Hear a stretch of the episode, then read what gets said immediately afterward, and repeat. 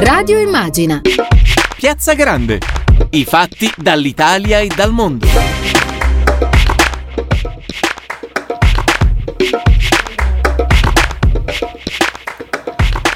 Buonasera a tutte e tutti da Tiziana Ragni, benvenuti a Radio Immagine in Piazza Grande e un saluto e un ringraziamento anche a Daniele Palmisano alla regia, Andrea Draghetti allo streaming, Maddalena Carlino in redazione. E dunque oggi giornata della memoria, ne parleremo nella seconda parte della nostra trasmissione. Mm, è in corso da, la direzione del PD, domani, domani la delegazione dei parlamentari PD è attesa al Quirinale. Qui in studio accanto a me c'è Stefano Vaccari, responsabile organizzazione del PD. Siamo qui per parlare di un altro argomento, però io mi permetto di chiedergli subito un primo breve commento sullo stato dell'arte a questo punto della crisi. Come sta andando? Intanto buonasera a te, buonasera a tutti gli ascoltatori di Radio Immagina. Eh, la direzione nazionale si è conclusa dopo la relazione del segretario Zingaretti e nel senso che non c'è stato nessun intervento ed è in corso la votazione telematica sull'ordine del giorno che la Presidente Cuppi ha presentato, firmato dalle due vicepresidenti Seracchiani e Ascani e dai due capigruppo. È un ordine del giorno che dà un mandato molto chiaro alla delegazione che, del Partito Democratico andrà eh, dal Presidente della Repubblica domani alle 18.30, nel senso che eh, questo mandato eh, ha a che fare con la proposta eh, di eh, incarico al Presidente Conte e ovviamente raccogliendo anche però eh, il suo appello nella direzione della responsabilità nazionale eh, per superare una crisi politica determinata da scelte che il Partito Democratico ha giudicato sbagliate e irresponsabili. Eh, la relazione ha cercato di argomentare in modo ovviamente molto più esteso questa scelta del Partito Democratico fa in modo penso unanime, la votazione si chiuderà alle eh, 19 eh, perché abbiamo la volontà di esprimere al Presidente della Repubblica eh, di costituire eh, un governo che possa contare su una solida base parlamentare di chiara tradizione e vocazione europeista in modo da poter eh, diciamo, impegnarsi nella missione di un rafforzamento, rilancio e rinnovamento dell'azione eh, di governo. Insomma, questo è un po' l'ordine del giorno eh, che è stato presentato e che eh, credo eh, confermerà il mandato alla delegazione e al segretario nazionale nel colloquio che faranno domani col Presidente della Repubblica.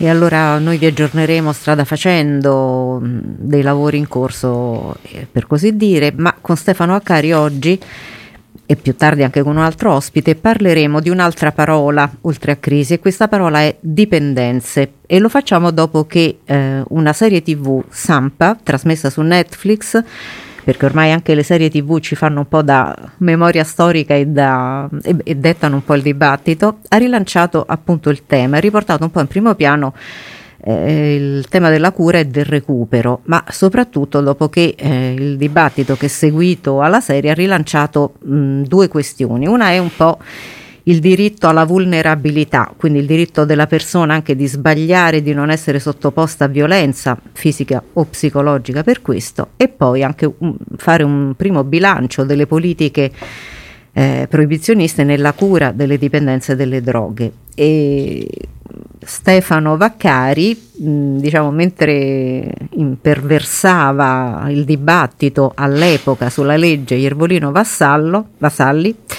dov'era? Da che parte? Eh, io stavo dall'altra parte della barricata, eh, tutti coloro i quali in quegli anni eh, combattevano la cultura proibizionista, eh, cioè quella che eh, era in un qualche modo eh, contraria all'idea che proibire fosse la soluzione e proprio anche in questi giorni abbiamo visto le elezioni americane, lo stesso Biden ha affermato in modo molto chiaro che quella cultura non ha eh, risolto il, i problemi, neanche in quel grande paese democratico che sono gli Stati Uniti. E quindi eh, in quegli anni eh, fu uno scontro molto duro, eh, sia dal punto di vista politico, per gli schieramenti che si sono eh, costruiti, sia dal punto di vista eh, culturale. E credo che il merito della serie TV è di avere riproposto eh, in modo molto corretto, io credo, molto equilibrato. Eh, l'aria che c'era, cioè esatto, l'aria che, che c'era e mettendo anche a confronto i vari punti di vista che si confrontarono eh, in quegli anni, perché fu davvero uno scontro eh, molto duro, dal quale ovviamente uscì perdente la cultura anti-proibizionista. Eh, nel 1990, arrivando nel 1990 all'approvazione della legge Iervolino Vassalli, eh, profondamente voluta, sostenuta, chiesta anche dal fondatore eh, Vincenzo Muccioli e eh, diciamo da ciò che attorno a Vincenzo Muccioli e a San Patrignano si era coagulato.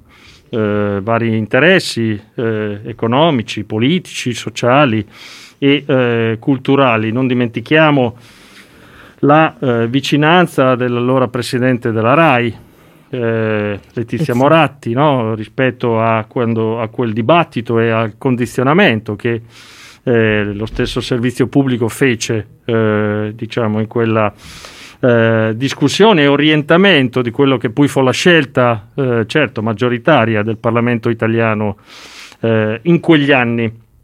Poi dopo quegli anni ovviamente quando eh, ci fu la caduta diciamo anche del mito San Patrignano ci fu il referendum eh, che arrivò eh, ad abrogare grande parte di quella, di quella legge, di quell'impianto.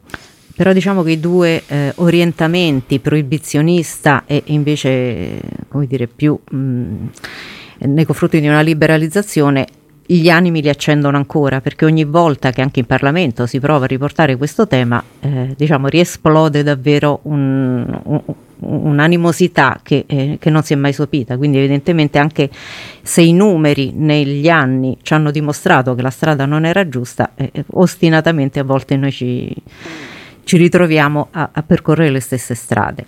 Io propongo adesso a, eh, al nostro ospite di ascoltare un disco e intanto chiamiamo l'altro nostro interlocutore e ci troviamo qui fra pochi minuti.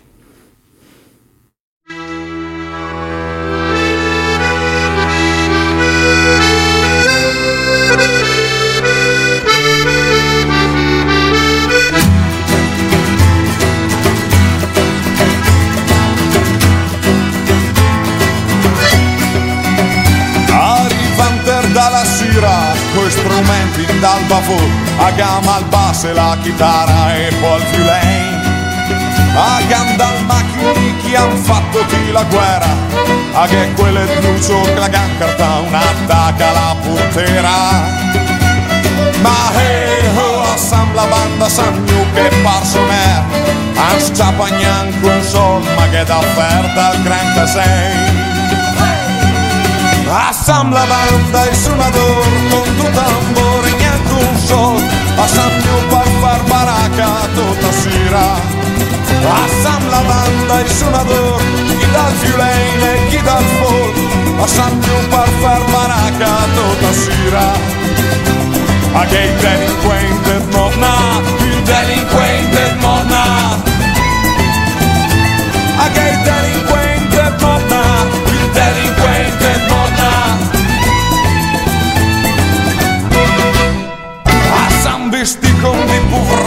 poveretti, abbiamo dal chegni che fa un spavento, abbiamo bancari che un dottore e di sfighe.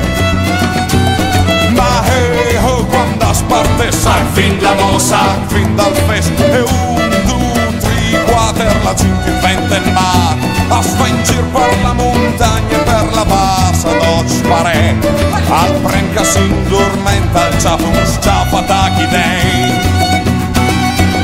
A San Lavanda e suonador con tu cuore e neanche un sol. A San Piupa far baracca tutta sera A San Lavanda e suonador chi dal violin e chi dal folk A San Piupa far baracca tutta sera A che il delinquente non ha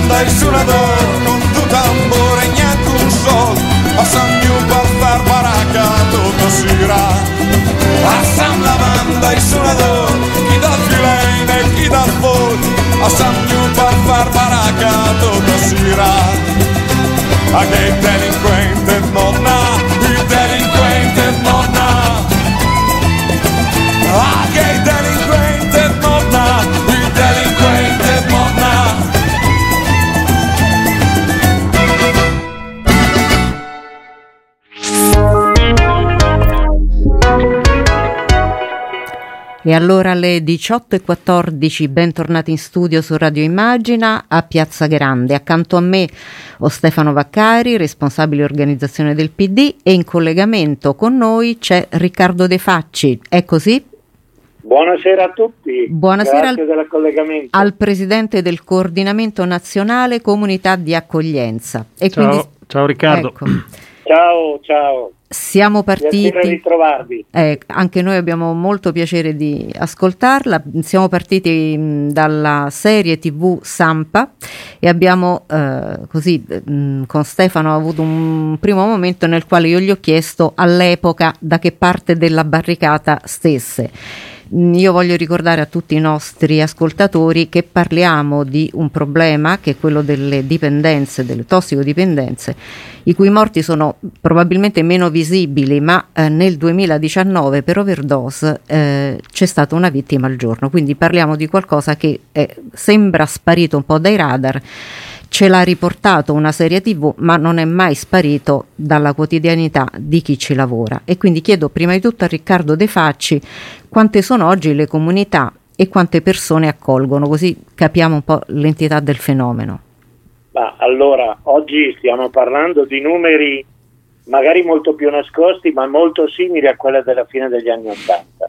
Stiamo parlando comunque di circa 200-250 mila persone coinvolte in un problema di consumo, parliamo di eroina prioritariamente, di oppioidi, eh, e stiamo parlando di circa 24-25 mila persone che ogni anno passano nelle comunità terapeutiche italiane con una media di 16-17 mila persone presenti. E, e con numeri molto simili a quelli che erano anche quelli alla fine degli anni 80, sono quasi 500 gli enti e 800 circa i servizi aperti, le comunità, i centri diurni, eccetera. Quello che volevo chiedere mh, a Riccardo De Facci e poi la stessa domanda un po' la, ehm, la giriamo anche a, a Stefano Vaccari. Mh, Per chi ha visto la serie, anche per chi non l'ha vista, viene spesso sottolineato il fatto che ehm, Vincenzo Muccioli in un certo modo era diventato eh, un po' una figura di salvatore, eh, qualcuno che si stava facendo carico di un problema mh, al quale lo Stato era incapace di dare una risposta e che quindi a quel punto, eh, eh, pur eh, avendo metodi discutibili, molto discutibili, alla fine comunque eh, eh, faceva cose che nessuno era in grado di fare. Per cui c'era una specie anche di giustificazione di fondo, cioè sta coprendo un vuoto che nessuno riesce a, eh, a occupare. Quindi chiedo prima a lei una valutazione un po' di quel momento, ma le chiedo poi anche la trasposizione in questo momento. E poi passo la parola anche a Stefano Baccari. Eh, per chi non conosce il CNCA, è il più grosso coordinamento italiano di comunità, è quello nato da Luigi Ciotti, negli stessi anni da Luigi Ciotti, da Don Vinicio Albanesi, da Don Andrea Gallo a Genova. E quindi di realtà che negli stessi giorni in cui partiva, gli stessi anni in cui partiva San Patrignano, muovevano i loro passi in piccole strutture legate al territorio, con molti familiari, con un coinvolgimento, ma queste storie non sono state raccontate. Vi ringrazio oggi, eh, non voglio fare paragoni perché il tema San Patrignano, il tema del Salvatore, dell'uomo forte, che di fronte a una, a una società in quel momento spaventata, incapace di affrontare un, un fenomeno che era quello della diffusione dell'eroina, calcoliamo che in quegli anni noi avevamo tre o quattro morti per overdose al giorno.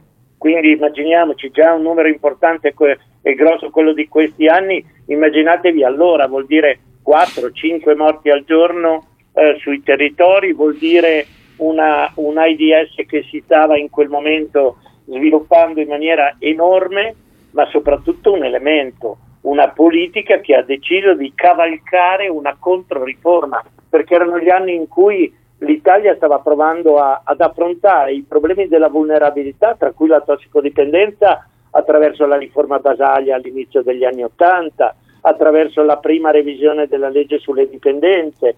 E il problema però qual era? È che c'era una politica, un pezzo di società che ancora una volta, ma come oggi, per questo dico oggi vi ringrazio di questa occasione perché il tempo della memoria è quella che ci permette di avere memoria poi di futuro, perché quella situazione legata molto a un nemico, l'eroina, questi giovani, eh, che invocava l'uomo forte con un mandato onnipotente, io credo che chi era in quegli anni era assolutamente un po' allibito di come questo uomo in cui, che era ancora per, eh, nei tribunali per le catene, per, per le violenze sulle persone, qualcuno in quel momento che esiste ancora una politica attuale proponeva che diventasse ministro della droga. Mm. E quindi un ragionamento in cui questo mandato onnipotente di fronte a sicuramente a una società spaventata, sicuramente a una politica che aveva paura di ascoltare che cosa quel mondo della tossicodipendenza stava dicendo nelle periferie, nell'abbandono di una serie di situazioni, decideva di chiudere di recuperare un tema che è quello della penalizzazione pesante, punire per curare. Ancora adesso un terzo della popolazione carceraria è fatta di persone ah, che certo, hanno problemi con le sostanze sì. che consumano. No? E, mm, e, allora poi do subito la parola a Stefano, ecco, permettetemi, sì, ma è, è, il mio mondo e quindi permettetemi, perché certo. questo di Sampa è stata un'occasione che però vorremmo diventasse un ragionamento per pensare di come le vulnerabilità in quel momento, ma ancora adesso, rischiano di essere facilmente punite, più facilmente punite. Pensate che abbiamo giustificato la magistratura, ha giustificato la violenza fisica, l'omicidio, un, quindi una logica per cui eh, una legge che parificava tutte le sostanze, in, che puniva chiunque, che, che, soprattutto i consumatori e ancora oggi perché la legge ispirata da Muccioli è ancora quella che sta regolando il rapporto del nostro mondo con le persone che consumano e hanno problemi questo, da questo consumo. Certo, ma sempre, come spesso accade, tutto dipende anche dalla narrazione che si fa. Se la narrazione è c'è una guerra, eh, certo. c'è un uomo solo che è in grado di combatterla, gli si dà pieno potere su tutto. Stefano Vaccari su questo aspetto? Scusa, scusa un attimo ah, sì? Stefano, un, sì, numero, sì? un numero solo per dirvi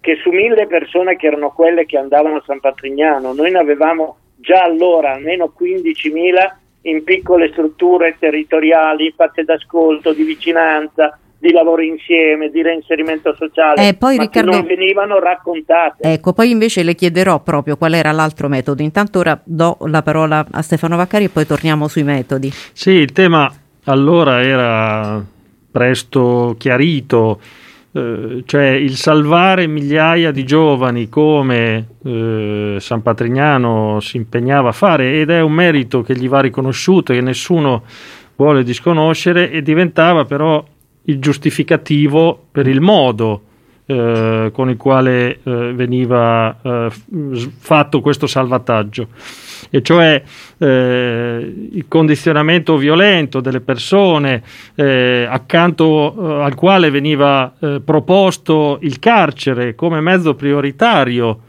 No, di induzione al cambiamento nei giovani che venivano purtroppo coinvolti da, dal tema della eh, dipendenza dalla droga è eh, dire, eh, stato il, eh, la giustificazione anche eh, di eh, qualsiasi azione, anche violenta e repressiva, che veniva messa in campo per, formare, per fermare la diffusione della droga, ma al tempo stesso come dire, serviva anche dal punto di vista culturale ghettizzare no, i giovani eh, che ne facevano uso, eh, così come fughe, furono ghettizzati coloro i quali si ammalarono di AIDS, no? come una malattia nuova che veniva indicata eh, in particolar modo soltanto eh, legata. legata alla mm. tossicodipendenza. Poi abbiamo scoperto presto che non era eh, affatto eh, così, era l'effetto collaterale della eh, tossicodipendenza.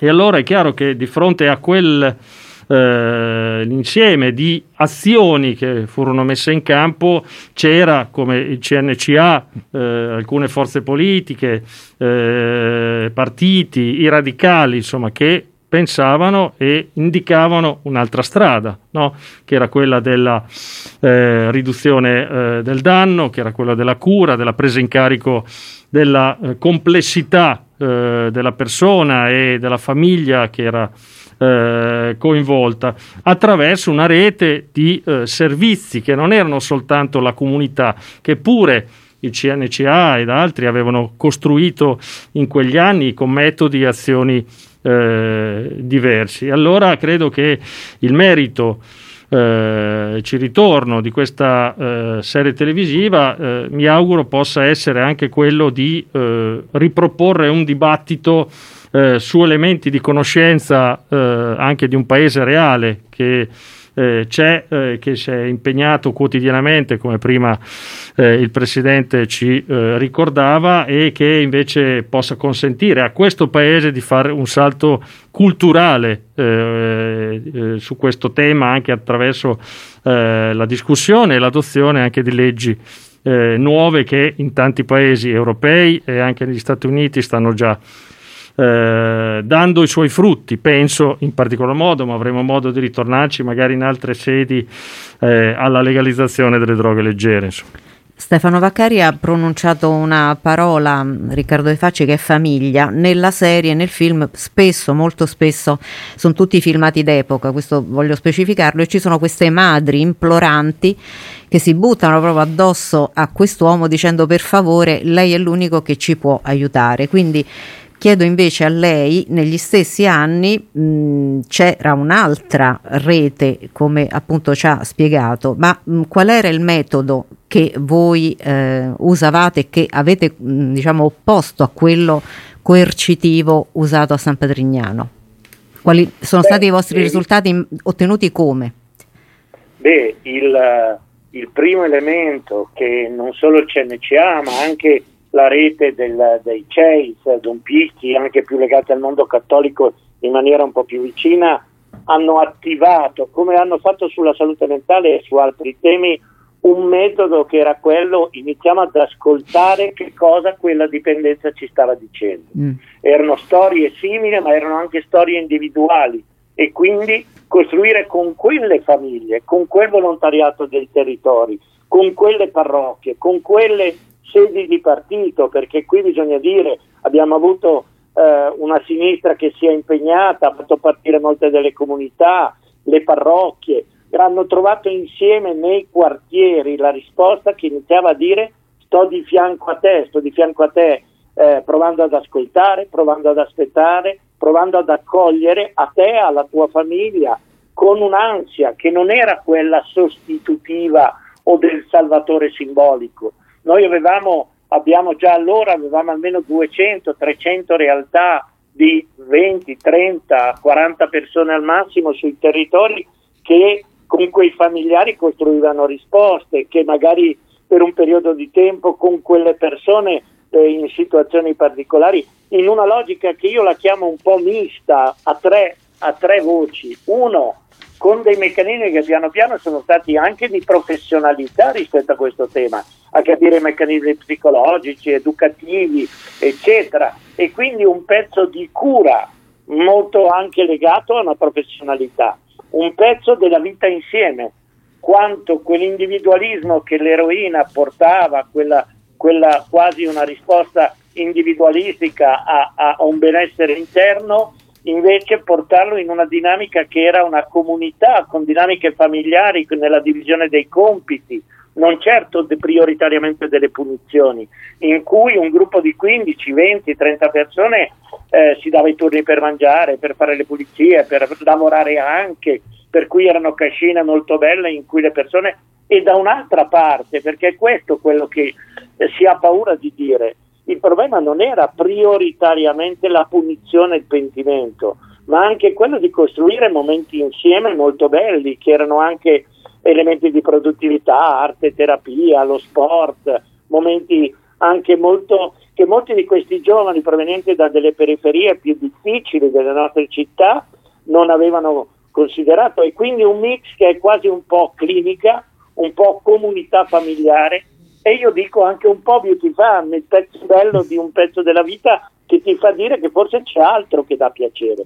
Questo ci ha dato risultati importantissimi. Noi abbiamo quindi eh, eh, i dati, la ricerca di San Patrignano parla di, di un loro effetto eh, risolutore per il 70% delle persone, ma io sono un po' brutale, nessuno racconta di quante overdose all'uscita da quella comunità, da quante persone morte nella fuga, da quante persone oltre a quelle che già sappiamo esistenti. E quindi un metodo che di quella persona, di quella famiglia, di quella società, di quelle persone disponibili, ancora adesso sta facendo metodo, eh, percorso, eh, che nel Covid ad esempio ha costruito ma- modelli di vicinanza incredibili, nel senso che le persone magari non potevano uscire, ma po- tutti i giorni potevano sentire la loro famiglia a casa in cui tranquillizzarsi reciprocamente, perché attraverso anche una relazione con quelle situazioni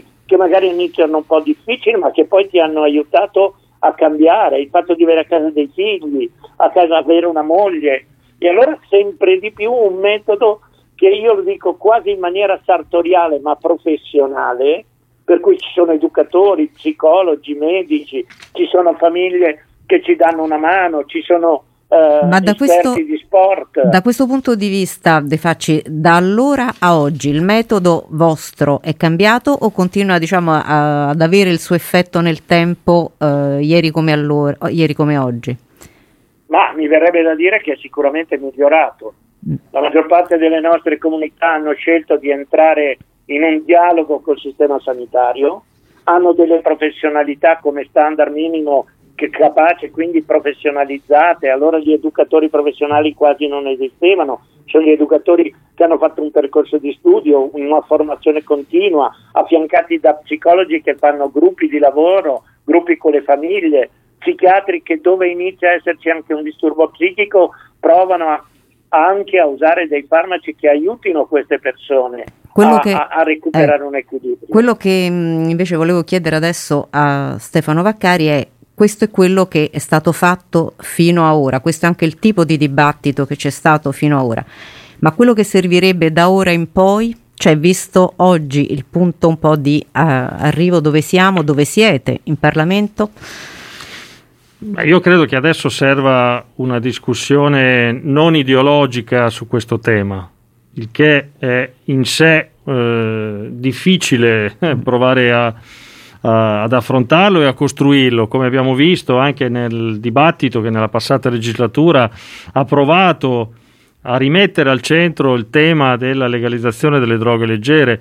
Ci torno sopra perché diciamo, faccio parlare su questo eh, non un eh, comunista, un radicale eh, o diciamo, un antiproibizionista storico, ma faccio parlare il eh, procuratore nazionale antimafia eh, Cafiero eh, Derao che nell'intervista fatta qualche giorno fa all'Espresso ha eh, riproposto il tema della legalizzazione delle droghe leggere come eh, mh, diciamo, strumento per eh, sottrarre terreno al traffico internazionale della droga e eh, diciamo, come strumento che consentirebbe di far concentrare la fase, sulla fase investigativa eh, il livello alto delle organizzazioni criminali e sulla filiera economica che ne deriva e non eh, sul consumo, no? Eh, certo. eh, sui tanti purtroppo eh, ragazzi che ancora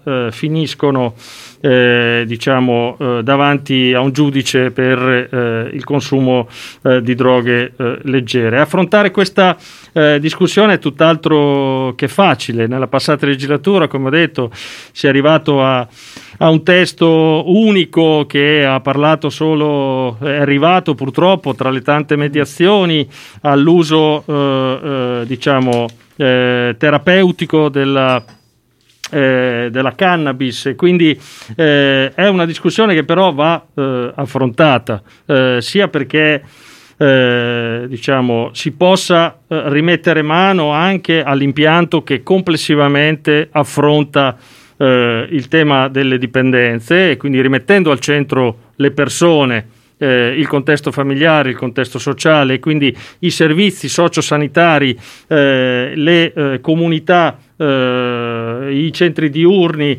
eh, le strutture residenziali, i CERT, eh, in una logica di rete e provare a mettere a disposizione di questo sistema strumenti e risorse diverse e contemporaneamente provare come dire, ad affrontare eh, la scelta eh, delle eh, legalizzazione delle droghe eh, leggere che, come dimostrano già esperienze consolidate in paesi europei e negli Stati Uniti, hanno portato dire, a eh, risultati importanti sia mm, diciamo, non solo nel non aumento del consumo di questa sostanza, ma hanno portato dire, a ridurre i costi che la società eh, deve eh, spendere per eh, dire, eh, occuparsi con la giustizia, con i servizi di polizia, di repressione di questo, eh, di questo tema e non soltanto, ha messo in campo tante risorse nuove, eh, tanti nuovi occupati attorno a come dire,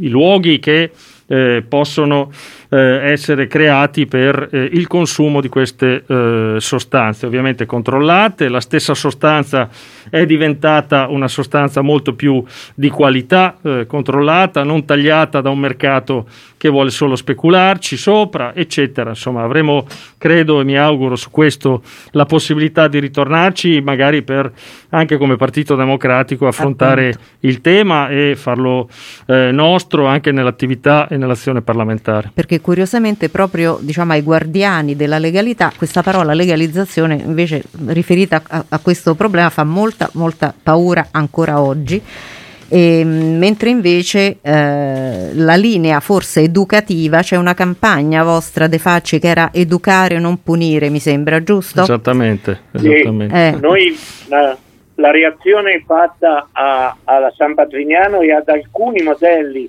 dove voglio ricordare alcune delle persone che ancora adesso si scagliano in maniera ideologica contro il consumo della cannabis piuttosto che altro, i Gasparri di turno. Giovanardi, visto che parlo da Modenese. Ecco, Giovanardi erano a San Patrignano in quegli anni, erano lì a, a venerare il guru che poi era quello che negli stessi giorni stava uccidendo le persone col pungolo era, stesso, era, la stessa situazione che aveva decine di persone chiuse nelle piccionaie o nel tino. E allora il, il coraggio è proprio quello, eh, il ragionamento è proprio questo, nessuno dice che quella campagna politica, il PC allora, i radicali, le comunità, in quel momento ad esempio nel 93 hanno vinto un referendum che ha un po' stemperato le parti più dure della legge, esatto. ma non, di cui non si parla più, che non è mai stato fino in fondo applicato, e lo diciamo da comunità terapeutiche.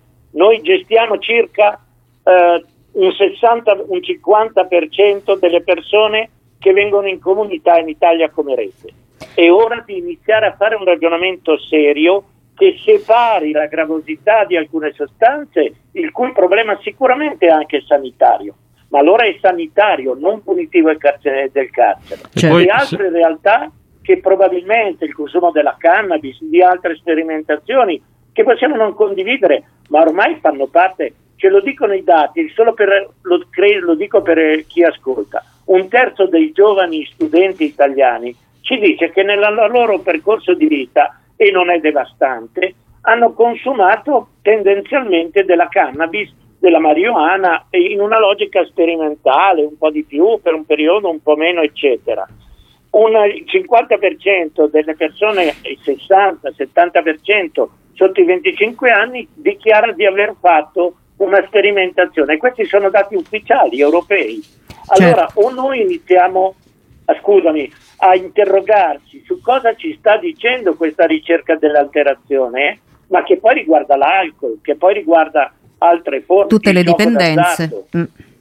Certo, è un problema proprio delle dipendenze eh, in senso generale, poi c'è il cibo e ce ne sono a, mm, no, ma purtroppo volontà. Perché noi stiamo lasciando da soli i nostri adolescenti. Certo. Noi non abbiamo più campagne nazionali di prevenzione, non abbiamo progetti diffusi di eh, sperimentazione, gli operatori di strada, eccetera. Abbiamo unità mobili che lavorano nel, nei luoghi del divertimento, ma poi rischiamo di non avere servizi per prendere in carico le persone che chiedono aiuto. Allora, come diceva Stefano, io credo che ci sia un impegno di un pensiero di sinistra, sociale, eccetera, che dice cancelliamo una legge, apriamo una riflessione che non ha il carcere come punto di arrivo, ma come estrema razza, come diceva il ministro Orlando qualche anno fa, ma sempre di più abbia invece percorsi di prevenzione, lavoro nelle scuole, lavoro con le famiglie, interventi di prossimità nei quartieri con il lavoro di strada, i centri d'ascolto,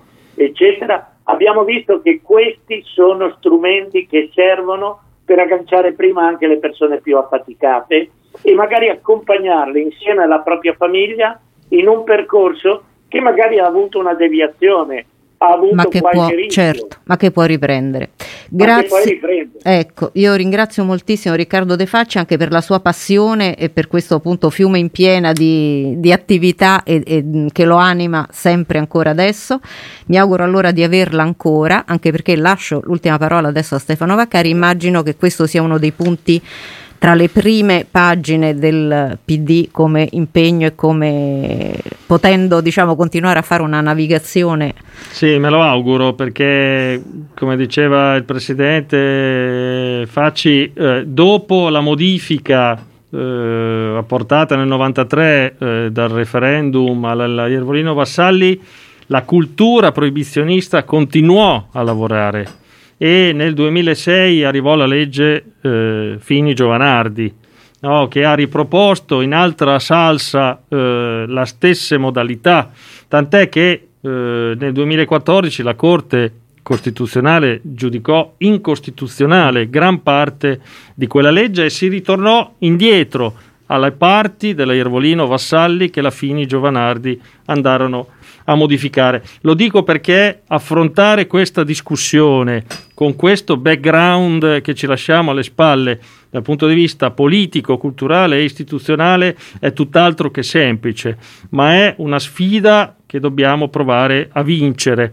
perché in gioco c'è il futuro di eh, eh, tante generazioni, da adesso in poi, oltre a queste eh, di oggi, di giovani che hanno il diritto di poter eh, avere dallo Stato una risposta molto molto più efficace di quanto non lo è stata quella eh, proibizionista, che anzi ha dimostrato anche nel nostro paese il suo eh, fallimento. E allora grazie, grazie ancora a Riccardo De Facci, Presidente del Coordinamento Nazionale Comunità di Accoglienza, grazie, grazie a voi. Grazie a Stefano Vaccari, responsabile organizzazione del PD. Noi adesso ascoltiamo un brano che ci introdurrà anche all'argomento della seconda parte di Piazza Grande.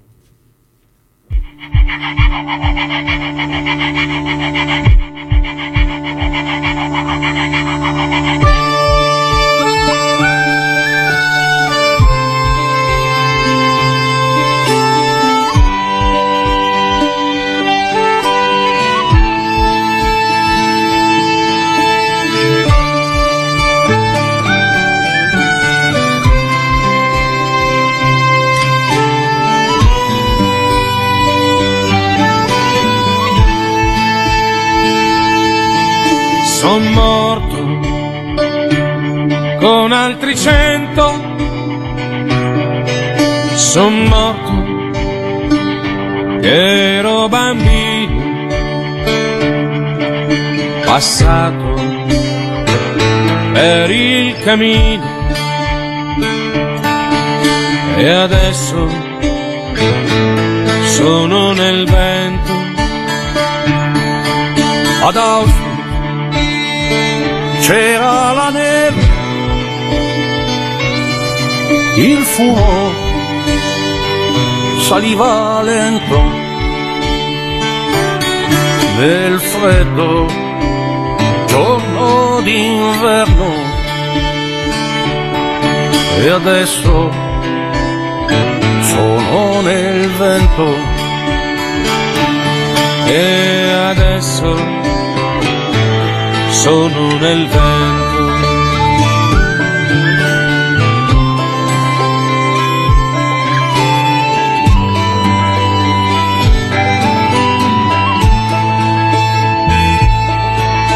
Ad Auschwitz tante persone, ma un solo grande silenzio. È strano, riesco ancora a sorridere qui nel vento. Io chiedo come può l'uomo uccidere un suo fratello. Eppure siamo a milioni in polvere qui nel vento, in polvere qui nel vento.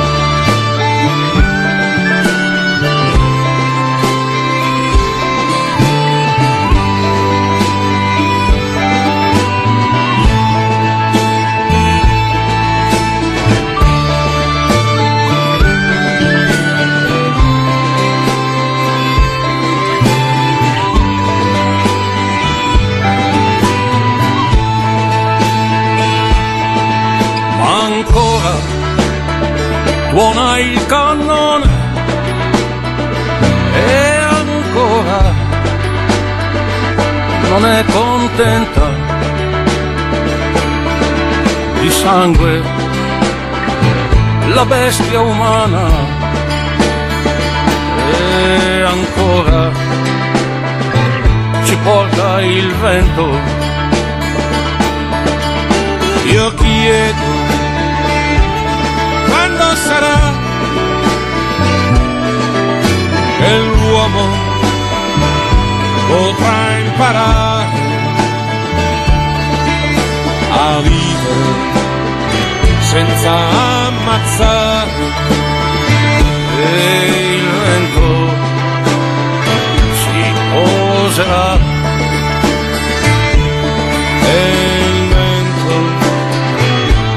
si poserà e il vento si poserà.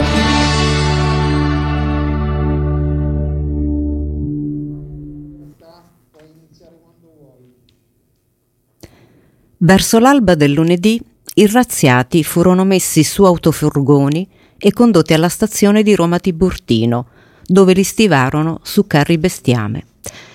Una giovane incrociò il treno piombato, da cui uscivano voci di purgatorio.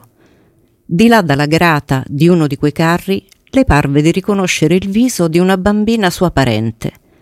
Tentò di chiamarla, ma un altro viso si avvicinò alla grata e le accennò di tacere. Questo invito al silenzio, a non tentare più di rimetterli nel consorzio umano, è l'ultima parola, l'ultimo segno di vita che ci sia giunto da loro. E questo è Giacomo De Benedetti in 16 ottobre 1943 che ci racconta la razzia nel ghetto di Roma. Bentornati in studio su Radio Immagina Piazza Grande, benvenuto al professor Umberto Gentiloni. Buonasera professore. Buonasera, buonasera a lei e agli ascoltatori. E Eccoci. quindi abbiamo eh, stasera bisogno di lei come se lei fosse il nostro Virgilio che ci accompagna in un viaggio nella memoria. Vediamo che tappe ci aspettano. Mm, Il professor Gentiloni insegna storia contemporanea all'Università La Sapienza di Roma, editorialista del quotidiano La Repubblica. Io le proporrei una prima tappa, se lei è d'accordo, partiamo da- dall'attualità eh, di questi giorni. Partiamo soprattutto da questo silenzio, da quella rinuncia a voler essere riammessi nel consorzio umano. Sono, devo dire, fa- parole davvero mh, strazianti quelle di De Benedetti. È una estromissione, eh, quella degli ebrei italiani, che porta una data e una firma, quella del 5 settembre 1938, la firma è Vittorio Emanuele III. Ora, dopo 83 anni mh, c'è stata una lettera di scusa nei giorni scorsi eh, di Emanuele Filiberto di Savoia. Chiede solennemente e ufficialmente perdono alla comunità ebraica per quella firma. Eh, lo definisce un periodo infinitamente lungo eh, lui e dice io chiedo perdono, condanno, condanno. Ora è un periodo infinitamente lungo anche per i tempi colossali della storia oppure no? Lei come ha eh, accolto questo tipo di perdono e di lettera? È un, è un periodo sicuramente lungo anche per i tempi della storia, su questo non c'è dubbio, eh, nel senso che mh, si può ragionare di passato ed è giusto farlo ma bisogna tenere distinti i piani eh, delle nostre argomentazioni, altrimenti si rischia di confondere delle cose che non si possono confondere. Mi spiego, eh, è meglio una scusa che il silenzio, su questo non c'è dubbio. È meglio scusarsi di un atto così terribile e vergognoso piuttosto che far finta di nulla. Certo arriva 83 anni dopo.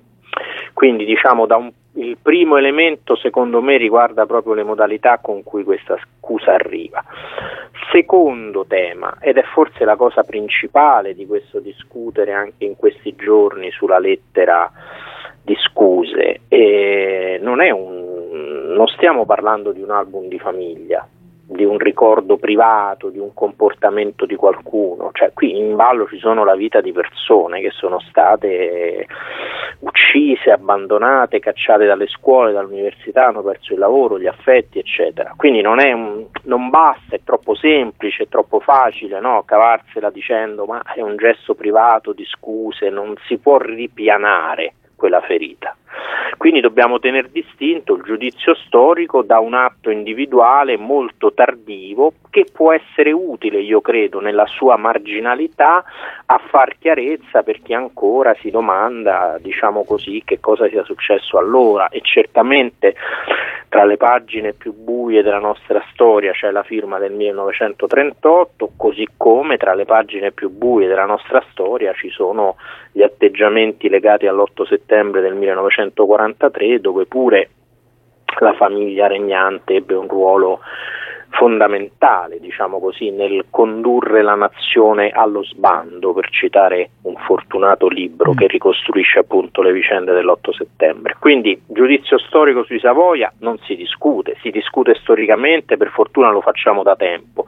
Un gesto individuale ben venga, meglio tardi che mai, ma questo diciamo così è tutt'altro ecco, rispetto alla storia e al destino di tanti che dal 38 in poi videro le loro vite spezzate passate. D'altra parte eh, lei ha citato questa questione non è un album di famiglia, in realtà nella lettera eh, Emanuele Filiberto ricorda come anche la famiglia reale fu colpita da quelle leggi razziali, la prozia Mafalda di Savoia morì eh, nel campo di concentramento di Buchenwald e l'altra zia Maria di Savoia fu deportata col marito e con due dei loro figli in un campo di concentramento vicino a Berlino. Questo però appunto mh, non basta a, a, dire come dire se siamo stati vittime pure noi di quelle no, stesse no, azioni. No. Eh, cioè lì non è soltanto che non basta, cioè quella è la parte veramente più irritante della lettera. Mm cioè non si può mettere sullo stesso piano un re, comandante in capo delle, for- delle, forze armate, che firma una legislazione razziale da introdurre in un paese con i destini individuali di alcune persone che sono state coinvolte nelle tragedie della seconda guerra mondiale, altrimenti diciamo così creiamo una sorta di confusione che è proprio tipica del nostro tempo, nella quale tutti tutto è buio, è notte fonda sempre, non si distinguono le responsabilità, le colpe, gli atteggiamenti. Che cosa c'entra il destino di una persona finita a Buchenwald come milioni di persone che hanno perso la vita, sono state sradicate, hanno perso un'identità, una storia? Che cosa c'entra con le responsabilità di un sovrano che firma un atto del genere? Sono incomparabili queste cose, così come l'altra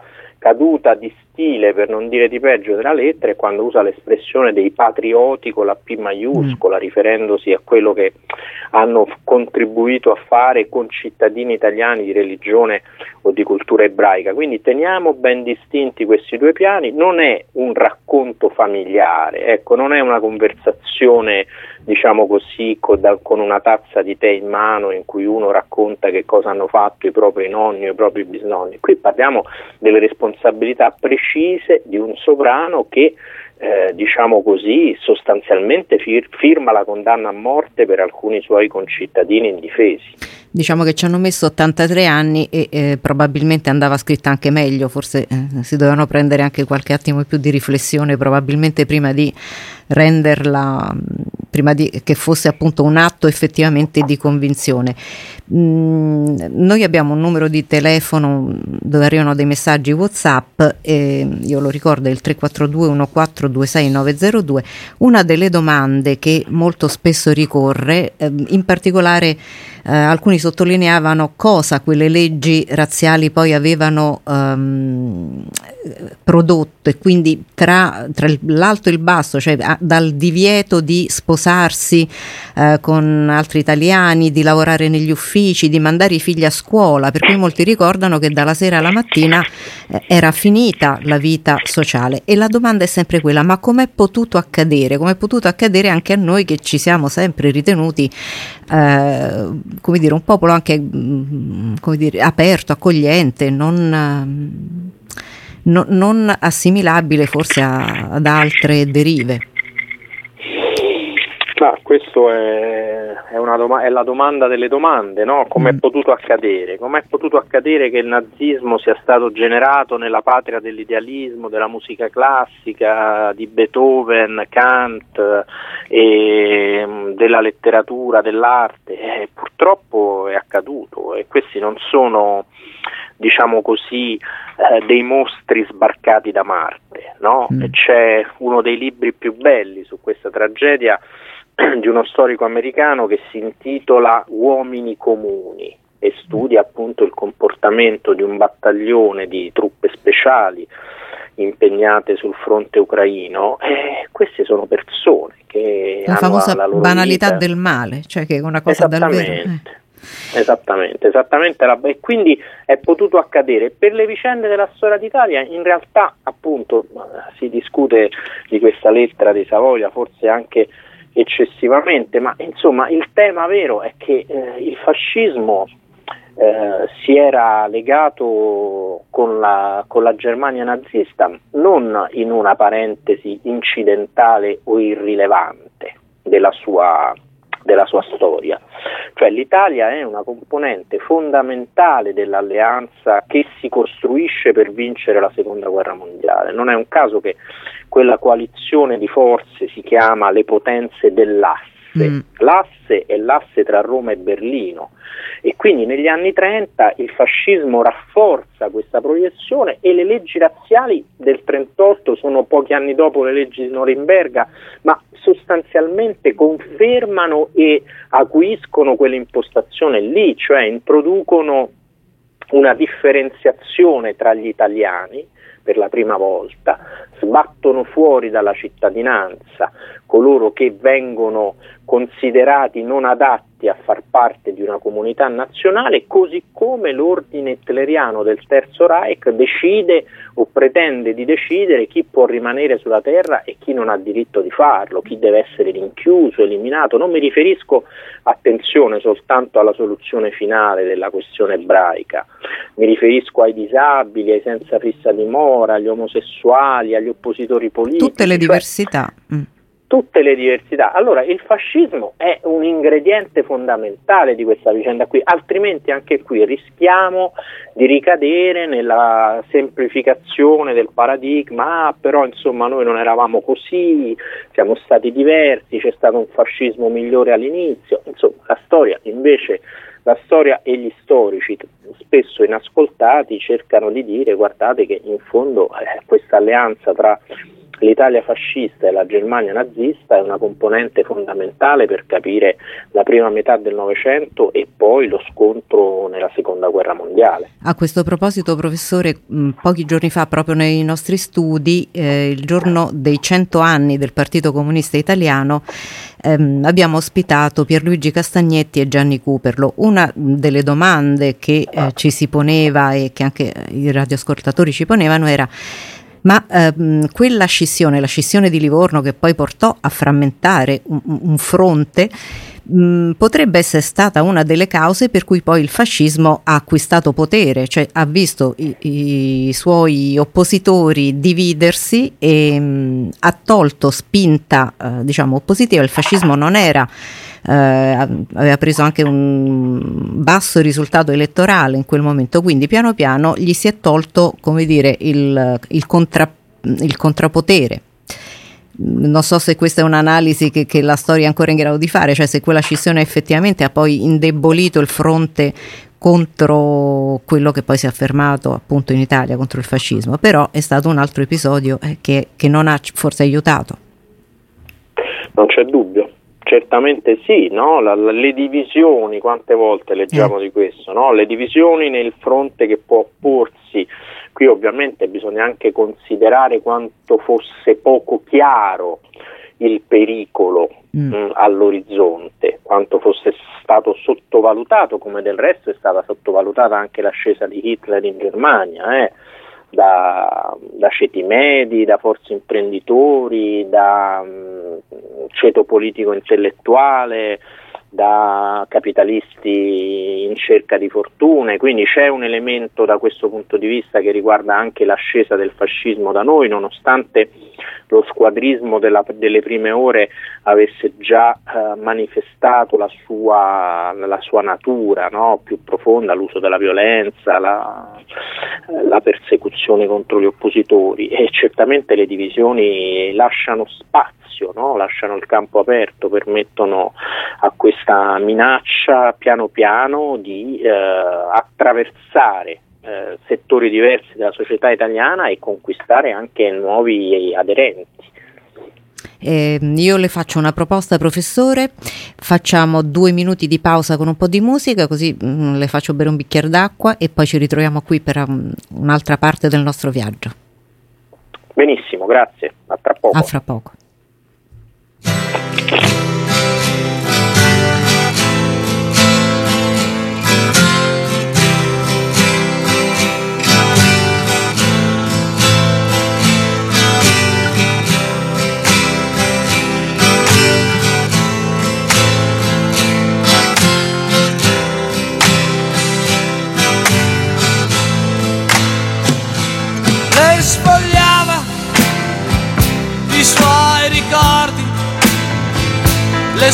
Istantanee, i suoi tabù,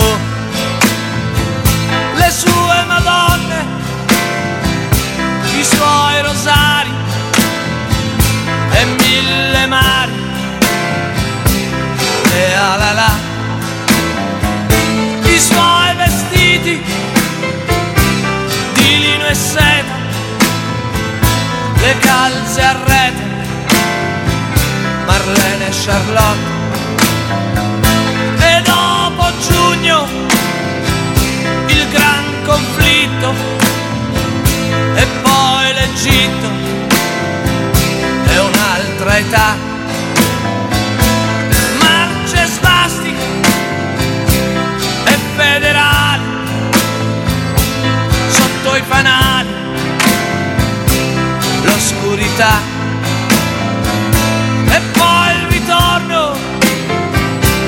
paese diviso, più nero nel viso, più rosso d'amore.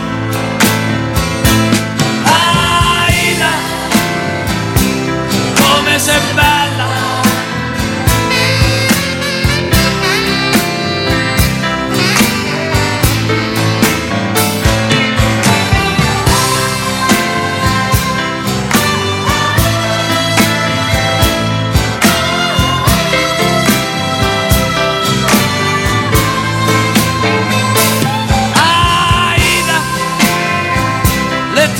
battaglia di compromessi,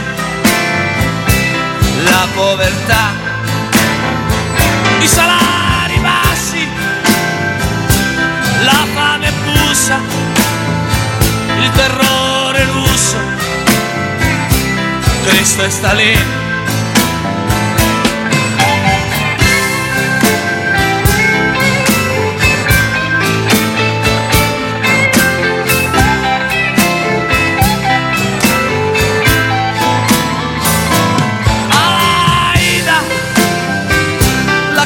Costituente, la democrazia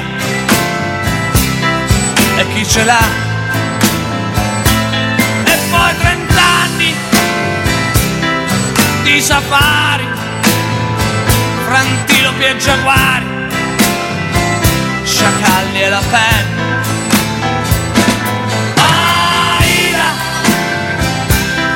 Come sei bella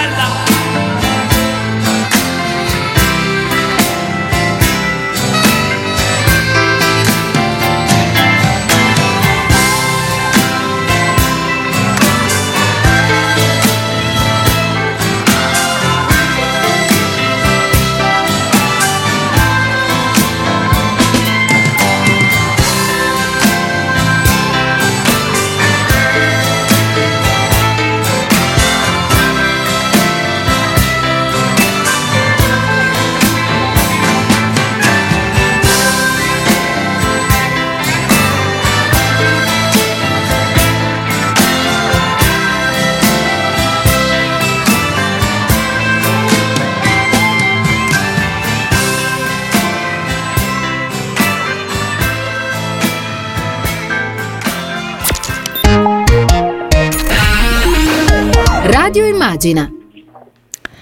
E allora, bentornati a Piazza Grande, siamo in compagnia di Umberto Gentiloni, ci sta accompagnando in questo viaggio nella memoria. Abbiamo fatto una prima tappa nell'oggi, in questa attualità che ci porta indietro, ma eh, ci tiene vivi alcuni ricordi.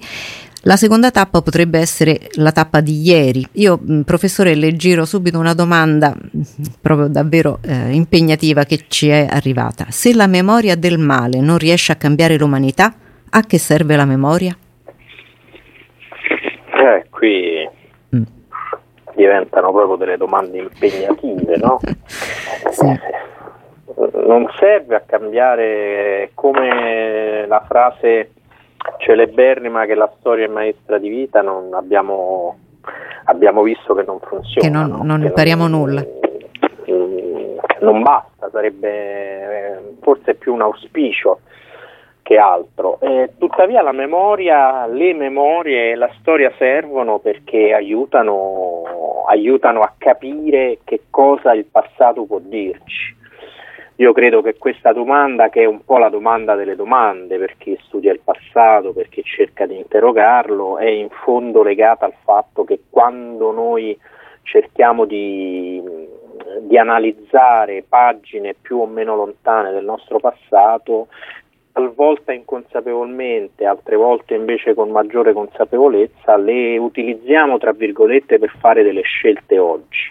E quindi c'è un rapporto molto stretto tra passato e presente, molto più stretto di quanto non, non possa apparire a prima vista. Certo, questo non ci, eh, non ci crea gli anticorpi sufficienti per evitare che le cose più brutte si ripetano, questo non c'è dubbio. Da sarebbe- questo, eh, s- s- purtroppo sì, eh, utopico. Da questo punto di vista, la giornata della memoria, invece, mh, ormai siamo al ventunesimo anno, ha un effetto, eh, diciamo, ci tiene ancorati a qualcosa, eh, mh, dandoci, come dire, un punto di riferimento nell'oggi.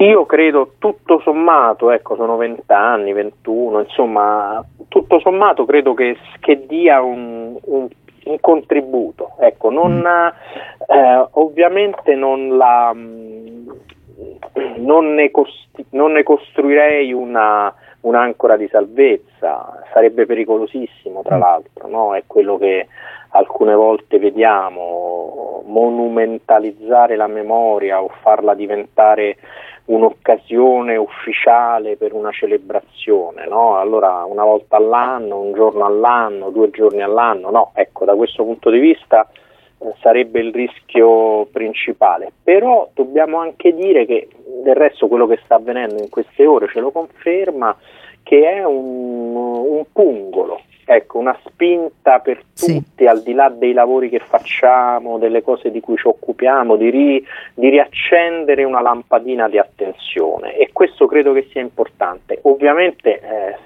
non è sufficiente, non, non ci garantisce, eh, dobbiamo essere attenti a far sì che questo sguardo su ciò che è avvenuto nella notte forse più buia del Novecento poi ci faccia diventare anche più attenti a capire che cosa succede intorno a noi quando sentiamo uno slogan, leggiamo una scritta o leggiamo di notizie di vicende che avvengono, che so io, nel Mediterraneo piuttosto che in altri angoli del mondo. No? Quindi da questo punto di vista è un pungolo, uno stimolo. Io credo che il bilancio, se così si può dire, di questi vent'anni sia tutto sommato un bilancio positivo, ecco, avere costruito le condizioni per, eh, per, fare di questa pagina uno strumento anche di crescita e di conoscenza, soprattutto per i più giovani, ecco perché vent'anni è, è il tempo del passaggio di una generazione ormai. Della next generation, appunto. Lei prima ha usato nella prima tappa del nostro viaggio più volte una parola sottovalutazione. Io gliela ripropongo per la terza tappa, mh, mm, e cioè il, mh, mm, diamo uno sguardo sul domani.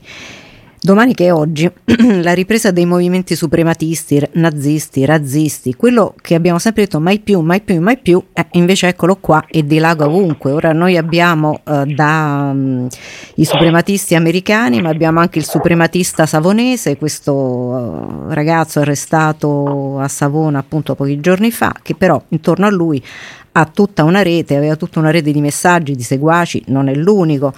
E, e, come dire, nelle nostre vene corre eh, eh, questo davvero questo virus che non si riesce a debellare e quindi primo probabilmente troppa sottovalutazione eh, nel, nel, nel passato e, e non saperlo riconoscere nel presente quando lei diceva occhio perché se oggi leggiamo delle cose dobbiamo farlo avendo degli strumenti che ci dicono che in passato quelle parole avevano un significato e, e ce l'hanno ancora oggi. E da questo punto di vista lei come lo legge questo, questa ripresa generale di questo fenomeno?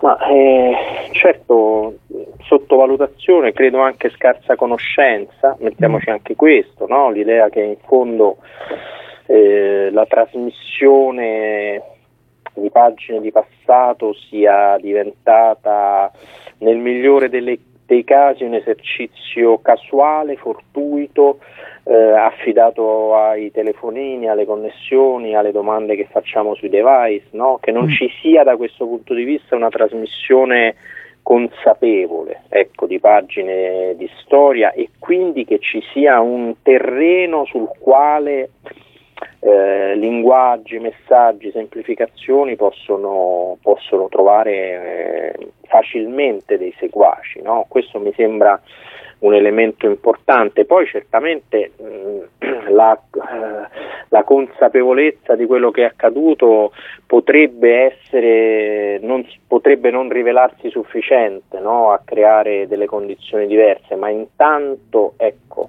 farsi carico della trasmissione del passato credo che sia uh, un impegno fondamentale per tutti. Ovviamente non, non, possiamo e non dobbiamo mettere tutti sullo stesso piano. Ecco, un certo. punto è appunto le forme di espressione, di, di violenza verbale, altra cosa sono le, le scene che abbiamo visto alla Casa Bianca, le manifestazioni che hanno attraversato paesi dell'est Europa e non solo, le reazioni ai fenomeni migratori, le paure, ecco, chi soffia sulle paure costruendo così condizioni diciamo così per uh, far passare dei messaggi uh, fuorvianti. Ecco, io credo che ci sia un altro aspetto importante legato a questa vicenda che è il recupero di un'attenzione rispetto alle parole, al linguaggio, non tanto e non solo eh, nel risvolto, diciamo così, che si diceva una volta le parole possono diventare pietre, no? mm. cioè della violenza che viene esercitata anche nell'espressione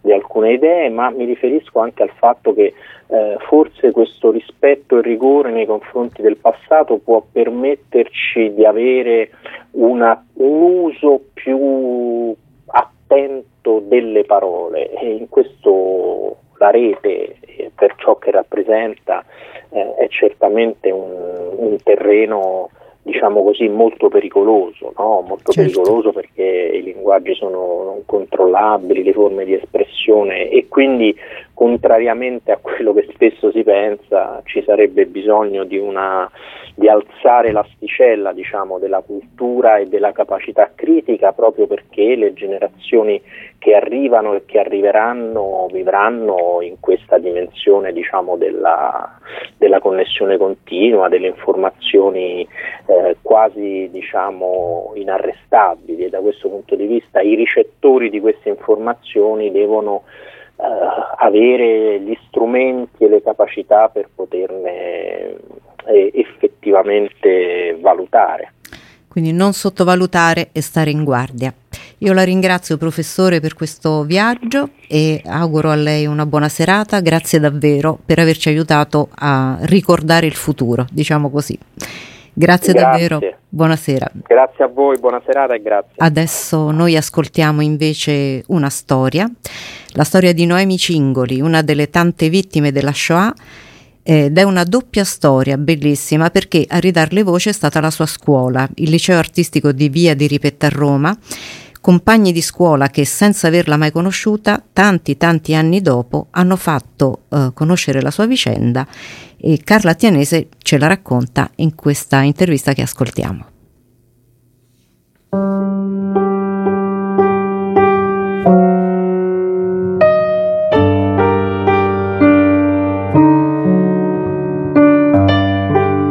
I libri di storia raccontano di come sia impossibile calcolare il numero esatto delle vittime dell'Olocausto. È per questo che i 76 anni trascorsi dall'apertura dei cancelli di Auschwitz sono ancora pochi per ricordare tutte le storie di chi è finito vittima dell'orrore. Oggi noi vogliamo ricordare la storia di Noemi Cingoli. Noemi è una delle tante vittime finite nel cono d'ombra della Shoah e a ridarle voce è stata la sua scuola, il liceo artistico Via di Ripetta di Roma, ragazze, ragazzi e professori che senza averla mai conosciuta l'hanno in qualche modo restituita alla memoria e dunque alla vita. Noemi Cingoli era nata il 25 settembre del 1913. Era bella Noemi e quando fu deportata era sposata con Mario Segre, un famoso archeologo torinese, espulso dall'università dopo le leggi razziali del 1938. Scampati alla deportazione degli ebrei del ghetto di Roma, Noemi, Mario e il piccolo Marco di due anni trovarono rifugio presso l'Istituto svedese di studi classici di Valle Giulia. Ma ci fu una delazione e il 5 aprile del 44, mentre si trovavano all'aperto, forse per far respirare al piccolo un po' di aria di primavera, furono arrestati dalla polizia fascista e consegnati ai nazisti. Prima il carcere di Regina Celi, poi il campo di Fossoli. Infine, il 16 maggio del 44, Noemi, Mario e Marco vennero fatti salire su un vagone della morte. Su quello stesso treno si trovava Piero Terracina, allora sedicenne, sopravvissuto ai campi di sterminio. Ricorda Terracina. Eravamo stipati tanto che difficilmente ci si poteva sdraiare. Viaggiammo tutta la notte e la mattina seguente. La sete divenne un serio problema perché l'acqua era finita. Il pianto dei bambini, le mamme disperate, l'indifferenza dei civili alle stazioni non può essere dimenticata. Tutti sapevano. Il 23 maggio il treno entra a Birkenau. Senza neanche il tempo di salutarsi, Mario viene destinato alla fila di sinistra, Noemi e il piccolo Marco a quella di destra. Quella sera scesero dal convoglio 582 ebrei 326 saranno avviati immediatamente verso le camere a gas. Tra loro c'erano anche Noemi Cingoli, 30 anni, Mario, 39 anni e Marco Segre, 2 anni. Moriranno la sera stessa. Una storia che ci è stata restituita grazie all'impegno e alla compassione di chi ha sentito Noemi ancora presente lì, in quelle aule in cui aveva disegnato, vissuto e sperato, come tutti, nel futuro, a testimoniare ancora una volta il valore e il potere della memoria. Carla Attianese, Radio Immagina.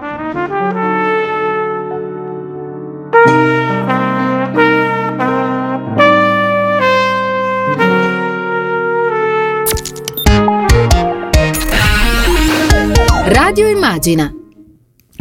E allora bentornati qui in studio, sono le 19.16.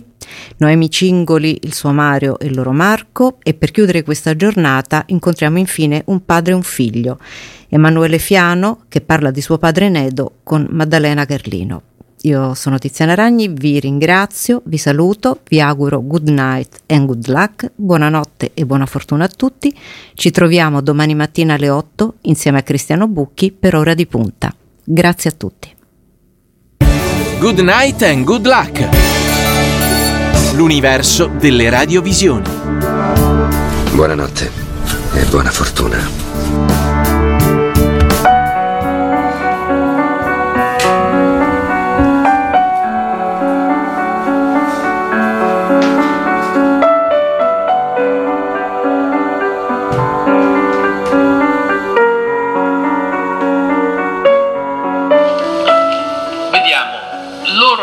Organizzato un campo per eliminare persone.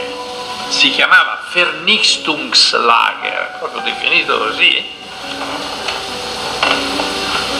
E per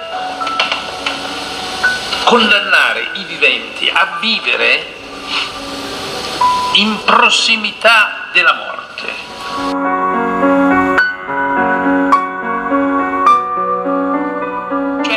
Sapevamo tutti di dover morire, questo è il punto. Mentre alla guerra in qualche maniera uno può difendersi con un'arma, noi sapevamo che dovevamo morire, che noi eravamo candidati alla morte e questo aveva un'influenza estrema nel nostro comportamento.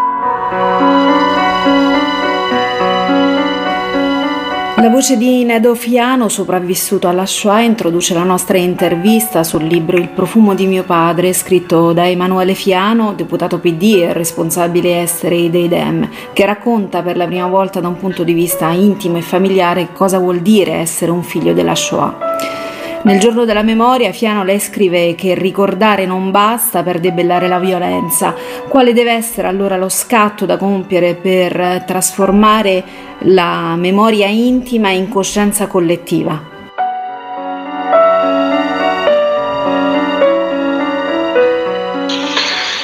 Ma deve essere uno sforzo di, di protagonismo dentro la memoria.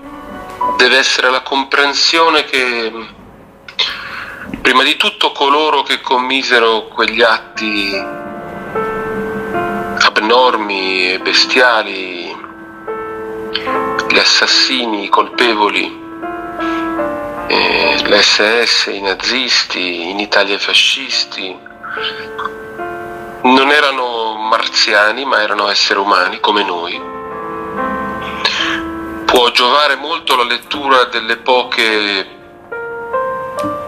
mh, ammissioni di colpa dei più terribili criminali della storia come quella di Franz Stangl che io cito nel mio libro, il comandante del campo di sterminio di Treblinka in Polonia, dove furono gasati e bruciati circa 800.000 ebrei e che in una celebre intervista alla giornalista Ghitta Sereni, che è diventata un libro,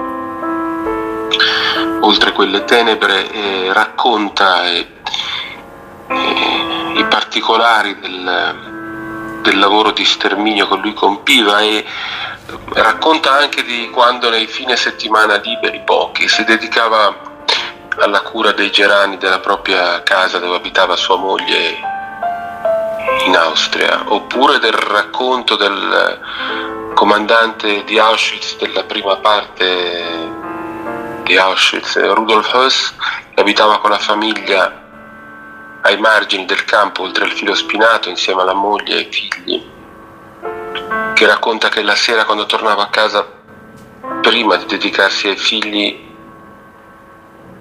meticolosamente riassumeva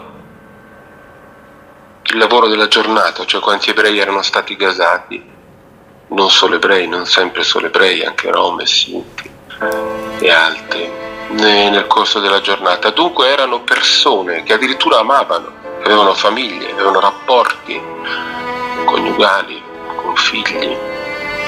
Questa è la prima regola da, da imparare e da estrapolare dalla memoria. Coloro che hanno commesso quegli atti, come coloro purtroppo che li subirono, erano come noi, esseri umani, e dunque se erano esseri umani ciò che è accaduto potrebbe riaccadere.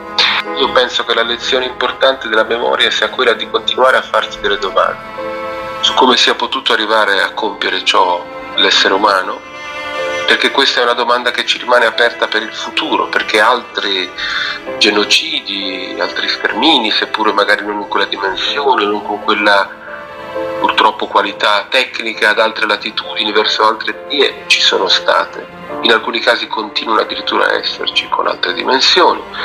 Dunque quelle domande aperte di che cosa sia stato possibile che accadesse e come mai è stato possibile e come può essere che dei popoli collettivamente si infatuino di, di criminali dittatori, di leader demagoghi, populisti e li seguono in progetti di morte così sterminati. Queste domande sono quelle che ci devono rimanere dalla memoria e che dobbiamo tramandare ai nostri figli. Nel libro lei ripercorre la storia della sua famiglia sullo sfondo degli orrori del nazifascismo. Scrive di essere diventato uomo quando suo padre, quando lei aveva 14 anni, parlò per la prima volta del suo passato. Che cosa ricorda di questo passaggio? Beh, fu un passaggio un po' brusco perché mio papà non aveva fino ad allora, a me perlomeno, fin circa, verso, fin circa i miei 14 anni, non aveva raccontato molto. Nella prima parte nulla, forse quando si avvicinò all'adolescenza qualche particolare scappò, ma fu una questione pubblica.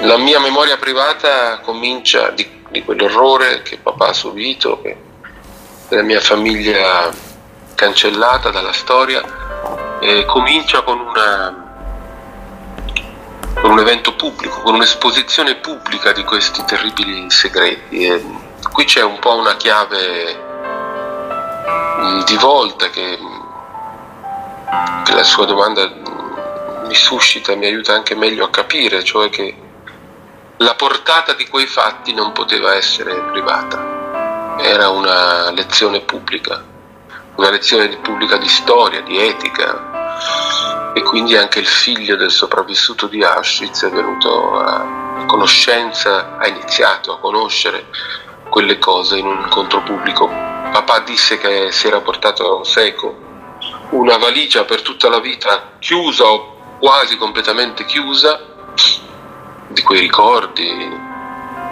di quegli eventi, di quei lutti e che quella sera aveva deciso di eh, aprirla, di scoperchiarla e la scoperchiò. Poi dopo ovviamente ci sono stati altri momenti di rapporto più intimo in cui lui mi ha raccontato dei particolari, ma l'inizio del racconto e forse giustamente, anche se è un po' traumatizzante per un ragazzo, l'inizio del racconto di quel passato della mia famiglia è un racconto pubblico. Il tabù sull'orrore, parole da non pronunciare, il numero è tatuato sul braccio di Nedo Fiano e spiegato come un sistema per non dimenticare il numero di telefono. Questi episodi come hanno condizionato la sua vita e la sua partecipazione anche alla vita pubblica del paese quegli episodi in cui papà mi nascondeva con singolare dolcezza i segni sul corpo che, che erano invece i segni delle, della violenza subita, le bastonate, il lance tagliato e via di un incidente sul lavoro nel campo e il numero sul braccio.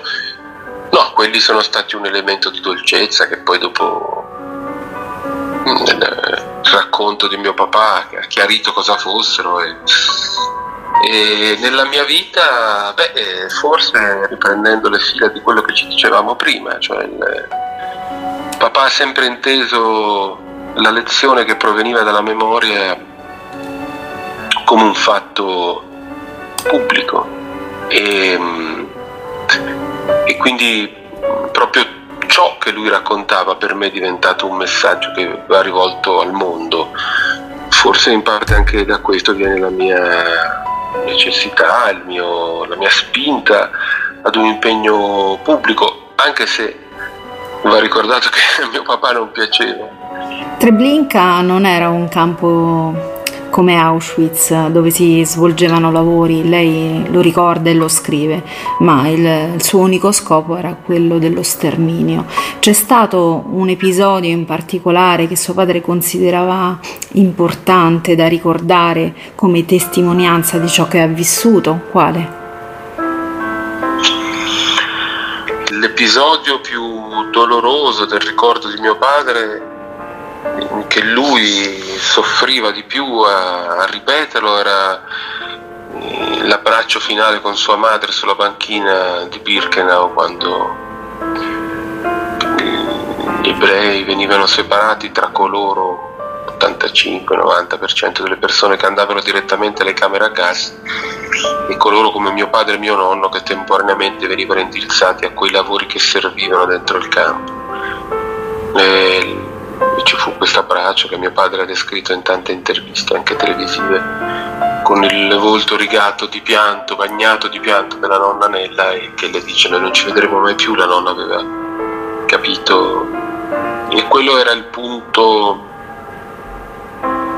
dove probabilmente il criminale Mengele, il capo dei medici di Birkenau, si, si sentiva un dio, superuomo perché era lui che divideva a destra e a sinistra chi doveva morire subito e chi doveva resistere, oltre ad avere in mente quella sua perversione di trattenere i bambini, fratelli gemelli, sui quali compiva indicibili esperimenti. E, ehm, e questo probabilmente fu la, il momento più doloroso, anche se poi la vita nei campi per nei lager per papà è continuata fino all'aprile del 1945, questo era il 23 maggio del 1944. Poi forse invece la, la parte più, più, più, bella forse del racconto è quando lui raccontava spesso, anche, quello, anche in interviste televisive, anche a me privatamente, lo diceva tante volte che nel punto più buio della notte, quando cioè la notte più profonda e sicuramente era una sensazione sia fisica della luce che mancava, ma anche psicologica, insomma, del, del buio più profondo della propria speranza, voleva dire che l'alba era più vicina. Suo padre recentemente scomparso e questo è il primo giorno della memoria senza di lui. Come vuole ricordarlo?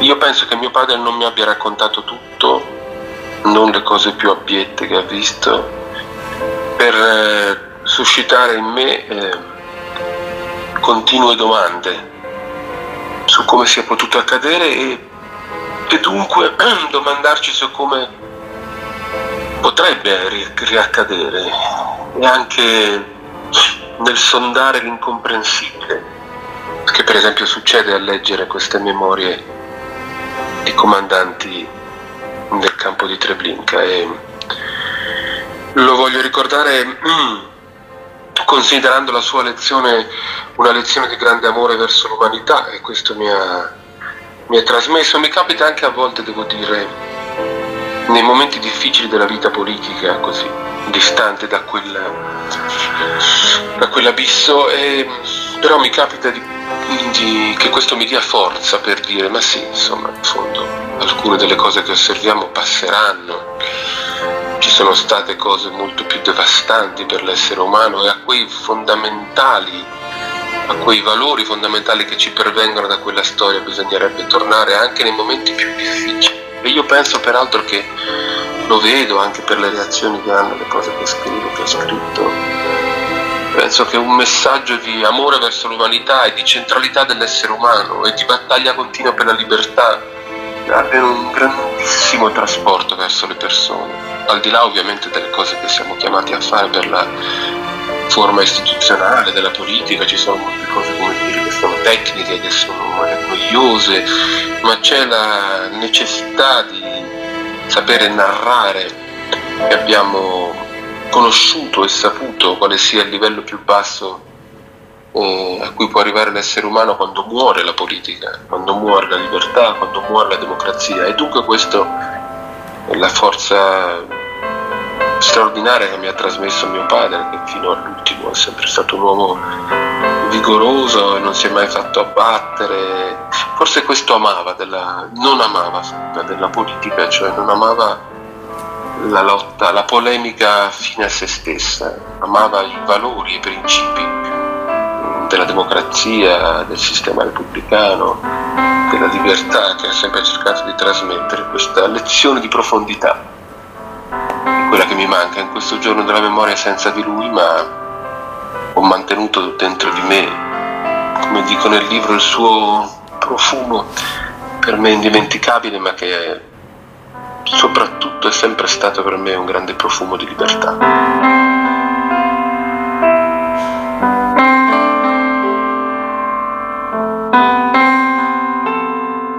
Quello che io mi auguro è di essere riuscito a parlare ai vostri cuori e non soltanto alle vostre intelligenze.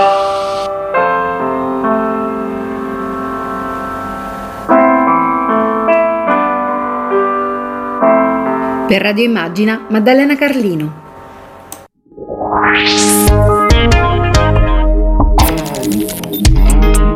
Radio Immagina. Dalla parte delle persone.